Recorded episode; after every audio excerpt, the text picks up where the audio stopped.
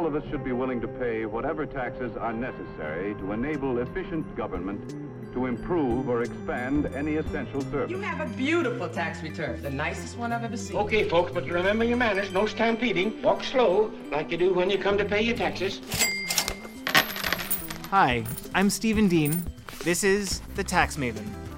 Here we are going to, in each episode, talk to our tax maven, will be a person proving Archimedes' point that a single person with a lever long enough and a place to put it can change the world.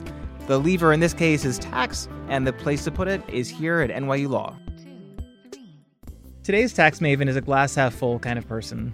Although she sees the foundations crumbling under the taxation of multinationals, she sees an opportunity rather than failure. When you listen to her, you might be forgiven for thinking that we might just come together to improve upon a century old system for taxing multinationals, and this time, just maybe, get it right. I'm Stephen Dean, the faculty director of the graduate tax program at NYU Law, and I'm here today with Allison Christians, who is not only a full professor and associate dean for research, but also the H. Heward Stikeman Chair in the Law of Taxation at McGill.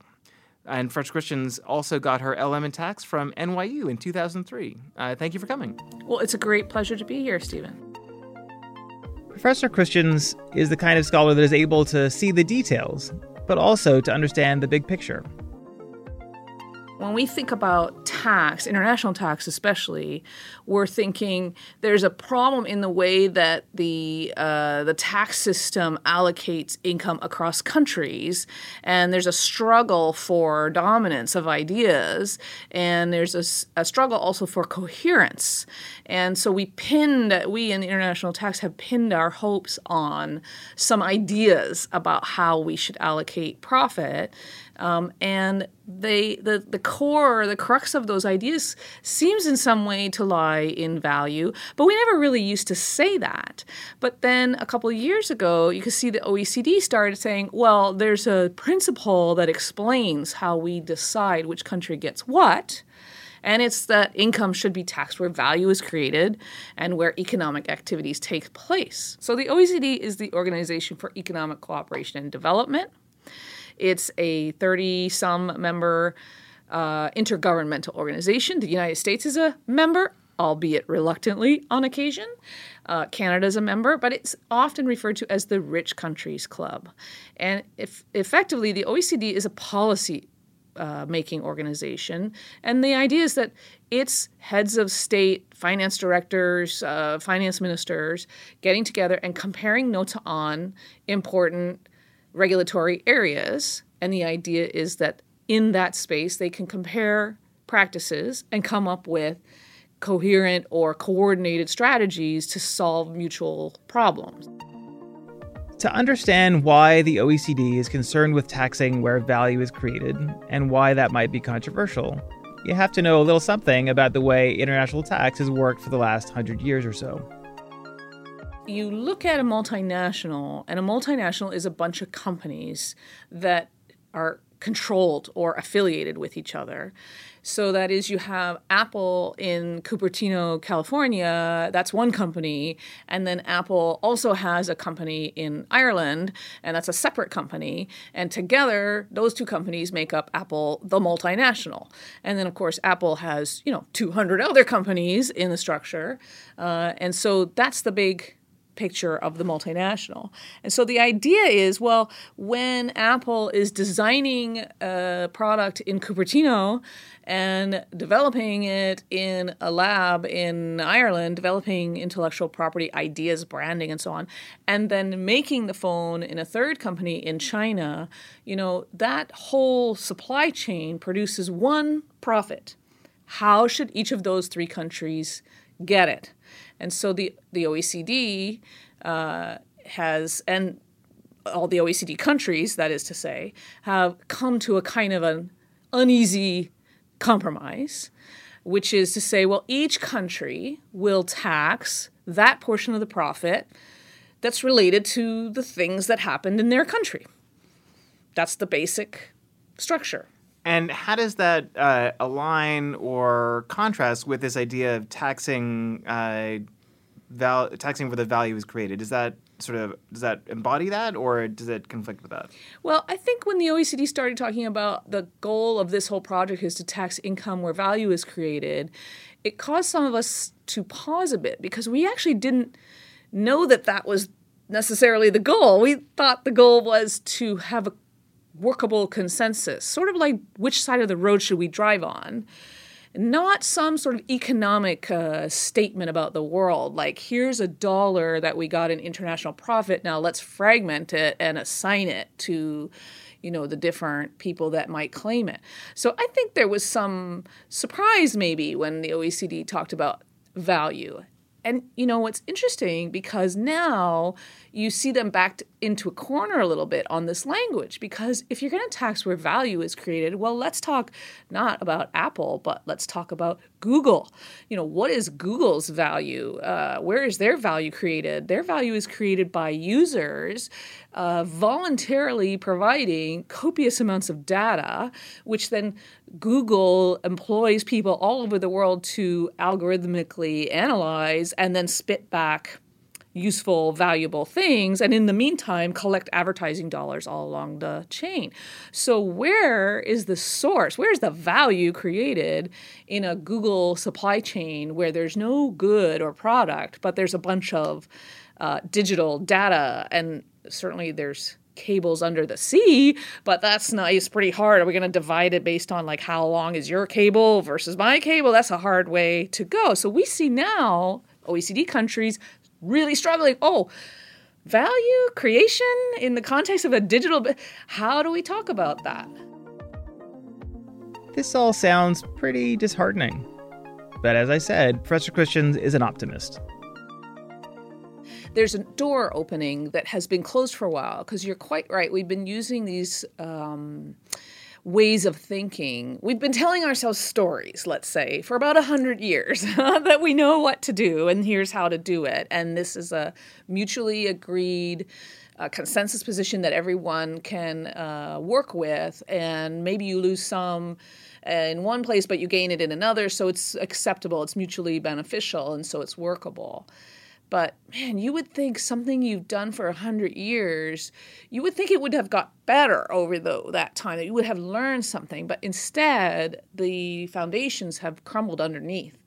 And, uh, you know, it's going to fall into a state of disrepair very quickly, I think, because the only solution when you realize that the consensus you're not sure that you actually are getting benefits anymore then you get some key countries saying, okay, well, we're not actually going to follow the rules anymore. And so you see some countries adopting digital services taxes and doing different things to try to capture some of the so value. tell us about the digital services taxes. What, what are what is the digital services tax? Yeah. So, you know, I think I wouldn't call this uh, a solution I think is necessarily going to work. I'm not sure. We'll see. But so effectively, if you've got Google in your jurisdiction, but they're not actually there. They're, people are searching on Google, your users are searching, your customers are searching, your taxpayers are searching on Google, but Google has no office in your country. Um, and what they're doing is selling advertising to local advertisers, but they don't, they're not taxpayers in your jurisdiction. And you look at that flow of data from your people and the advertising dollars and you say it's not enough to tax the consumer. It's not enough to tax the advertisers who are in our jurisdiction. We actually want some of the profit that Google is making, which is booked somewhere else. So you need a separate you basically need a separate tax unless you can adjust the one we have. The digital service tax or or any kind of new tax that is different than what we're doing, that's the um, outward sign that the compromise is no longer acceptable. And so that means a door is opening. That is countries that are saying, okay, the compromise that we have on how we divide the profits of multinationals, we're uneasy with it now. We don't know how to work it. So we need to go find something somewhere else. So we're just going to slap on this other tax and hope for the best. But that's uh, the, when that happens, what it shows that, uh, is that the tolerance for tax competition or the tolerance for engaging in a certain kind of tax competition might be shifting, not changed, not eliminated, but just shifting. The terrain is shifting, and I think that gives us an opportunity, right? So in in 1919 when the League of Nations is thinking about this, it's because the the modern income tax is being born and people are just starting to open the door to realize oh there are these coordination problems. We need to fix these things. And now in 2019 where we see that we haven't solved those problems the fact that countries are adopting unilateral strategies is saying oh we need a new we actually need a new compromise. The thing we have is not working. And so from my perspective i know you share this perspective stephen from my perspective, there's not only an opportunity to open the door and re examine our principles for their own sake, to say we need better principles, principles that can be mutually beneficial, but also to consider the sort of global socioeconomic implications of our system, which, by the way, as you know, we have ignored for a century. And what would that look like? Uh, what are the socioeconomic implications that you think um, we've been ignoring? Yeah, well, I think the one for me, the big one, and that's sort of in that paper that you mentioned, is that when you look at a global supply chain and you look at how the tax system credits the various contributions of different countries, you end up in this place where highly productive countries that are very wealthy effectively claim most of the profit from multinational activity even though the things we're talking about especially in the case of you know digital products like all of us have that phone the the products that we need to, use those things they're made from rare earths and minerals that have to be dug out of the ground and non-renewable resources that have environmental impacts that we have allowed to be externalized. We have used irresponsibly. And we are seeing the growing climate crisis as a result of those things. So, those things are not reflected in the current system, and they're not reflected for good reasons. But we need to fix those things. Well, those are those are broader market failures, right? So the idea exactly. you're saying is that we don't do a good job of pricing in environmental costs or uh, the the costs of uh, you know bad labor laws, um, and you're suggesting that the tax laws can be uh, can be fixed without waiting for the underlying market failures to be addressed uh, everywhere. Well, I think you have to. I think there's no one solution, and everybody needs to work together on different uh, approaches. So, one way is to have different kinds of taxes to deal with different kinds of problems. For example, a carbon tax is an option to try to deal with environmental uh, damage. But think about the consequences if we allow externalized costs to not be counted for tax purposes. What that means is that the profit that's derived from not from saving costs is attributed not to the place where you save the costs, but it's attributed to some place else in the global supply chain and normally that's going to high income countries. So if you look at what countries need to spend to be dealing with um, their economies and their development needs. What we perversely have done is built a tax system that allocates most of the gains of international trade and commerce to high country, high income countries, and very very little to low income countries, and that just has to be fixed. Now, I think that there are ways to fix that.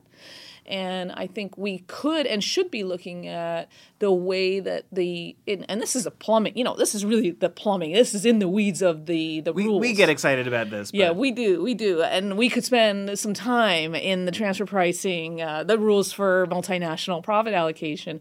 But suffice it to say that the system is built on a structure which is an economic fiction creating structure, which is it takes a multinational and tries to come up with an artificial counterfactual that pretends the multinational is a bunch of companies that don't deal with each other uh, as a controlled group, but as market participants. And in that structure, a lot of economic analysis is going on about value drivers. And now that we're learning more about the economic and ecological costs of for example, energy extraction, those are inputs that can go into that same analysis and it would produce a different result. We're getting wonkish, though. We need to be careful with that. that. That's true. So you mentioned a carbon tax. Uh, could that save us all, or no, is that no? No. Okay. No, I don't think so. And part of the reason it's hard for a carbon tax to save us all is not that it's not the correct thing to do. Of course, it's a good and correct thing to do. Part of the reason that it's not going to save us all is because the carbon tax is a consumption tax, and it's uh, politically tough to get people to understand that you now have to internal you have to consume less. You have to consume less and that is really hard. That is really hard to sell not because it's wrong it's correct. But what politician is going to go the distance to make that carbon tax the amount that it needs to be uh, and risk their political future to gain a collective benefit? Not too many whereas and this sort of just a thought, sometimes there's an attraction to a more complex regime, uh, which you can, as you know, you can quantify that complexity, but there's a political benefit to that complexity too. And I think that's harder for us to talk about because what we're saying is is if the carbon tax can be politically difficult for people to accept, can we internalize the environmental costs in a way that is not as obvious? It's not as clearly put right on the consumer. And is that okay if we do that? We're not hiding it, but we are changing the way we impose it. Working within the system a bit. That's the idea, yeah. Yeah. Well, uh, so I, I, now I'm going to ask you a question that I don't think you know the answer to. Okay. Um, and I don't, even though you live in Canada, I don't want you to think this is some weird uh, anti-Canadian uh, uh, question I'm going to ask you. Um, but maybe it kind of is. Well, you'll, you'll decide. So Okay. um, I'm ready. we're going to talk about the world of tax-exempt organizations. So we're tax lawyers, but part of uh, tax is tax-exempt organizations. Um, so uh, question is, which of the following tax exempts faced a quote-unquote takeover attempt by an anti-immigrant campaign in sort of a proxy voting battle? Um, so one of the three it was either uh, the Sierra Club, or the Boy Scouts of America, or the American Red Cross. So they wanted to turn one of these three organizations into uh, uh, add a plank to its um, uh, to its mission uh, that was about restricting immigration into the United States. And they are Red Cross, The Boy Scouts of America or Yeah. the Sierra Club. This just doesn't seem plausible that it could be any one of those three. It is definitely one of those three, Professor Christians. Okay, I will just pick the Sierra Club on, and here's the rationale: the Sierra Club is a global, uh, you know, has a global focus. So maybe there's some, maybe there's some connection, and also, you know, there's like some animal there's some connection to animals uh, with the sierra club and preservation so that's why that's my So answer your There's your no- answer is correct. Your explanation is wrong. your explanation is dead wrong. So uh, for getting the answer right, I'm going to give you this lovely Wow. NYU Law graduate I- tax program pencil. i'm overwhelmed with gratitude Use it uh, use it sparingly. There aren't that many of those to go around. So I'll tell you the story. So Yeah. the story is. Um, that uh, so I'm going to read a quote from an article by uh, Dana Brakman Reiser, nonprofit takeovers regulating the market for mission control, from 2006. Uh, uh, she says the most volatile of these um, nonprofit takeover attempts began following a 1996 board resolution that adopted a neutral stance on a U.S. immigration policy. In response, members of the club formed Sierrans for U.S. Population Stabilization, SUSPS, to advocate a return to traditional Sierra Club population policy. Um, so the idea is that if you care about the U.S. environment, fewer people is good for the U.S. environment, right? Uh, the the landscape, the uh, the resources within the U.S. So an anti-immigrant stance was considered uh, uh, consistent with that uh, that vision. So they um, the, the good news for for us, I think, uh, is that uh, they lost, um, and uh, so um, it didn't succeed. Um, and uh, uh, turns out the Sierra Club is not uh, currently it remains neutral Neutral, on, yeah. on immigration.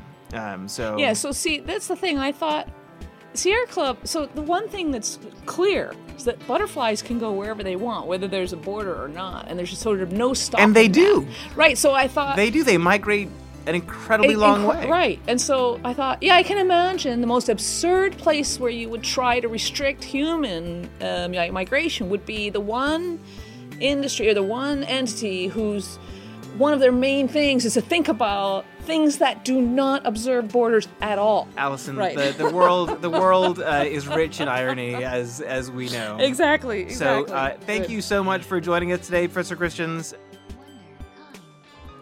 Thank you for listening to the Tax Maven, uh, and I also want to give a very special thank you to those that helped make the podcast possible: Patrick Kelly, Joe Rivera, Greg Addison, Rebecca Carmichael, Jill Racklin, and Anthony Pietrangelo.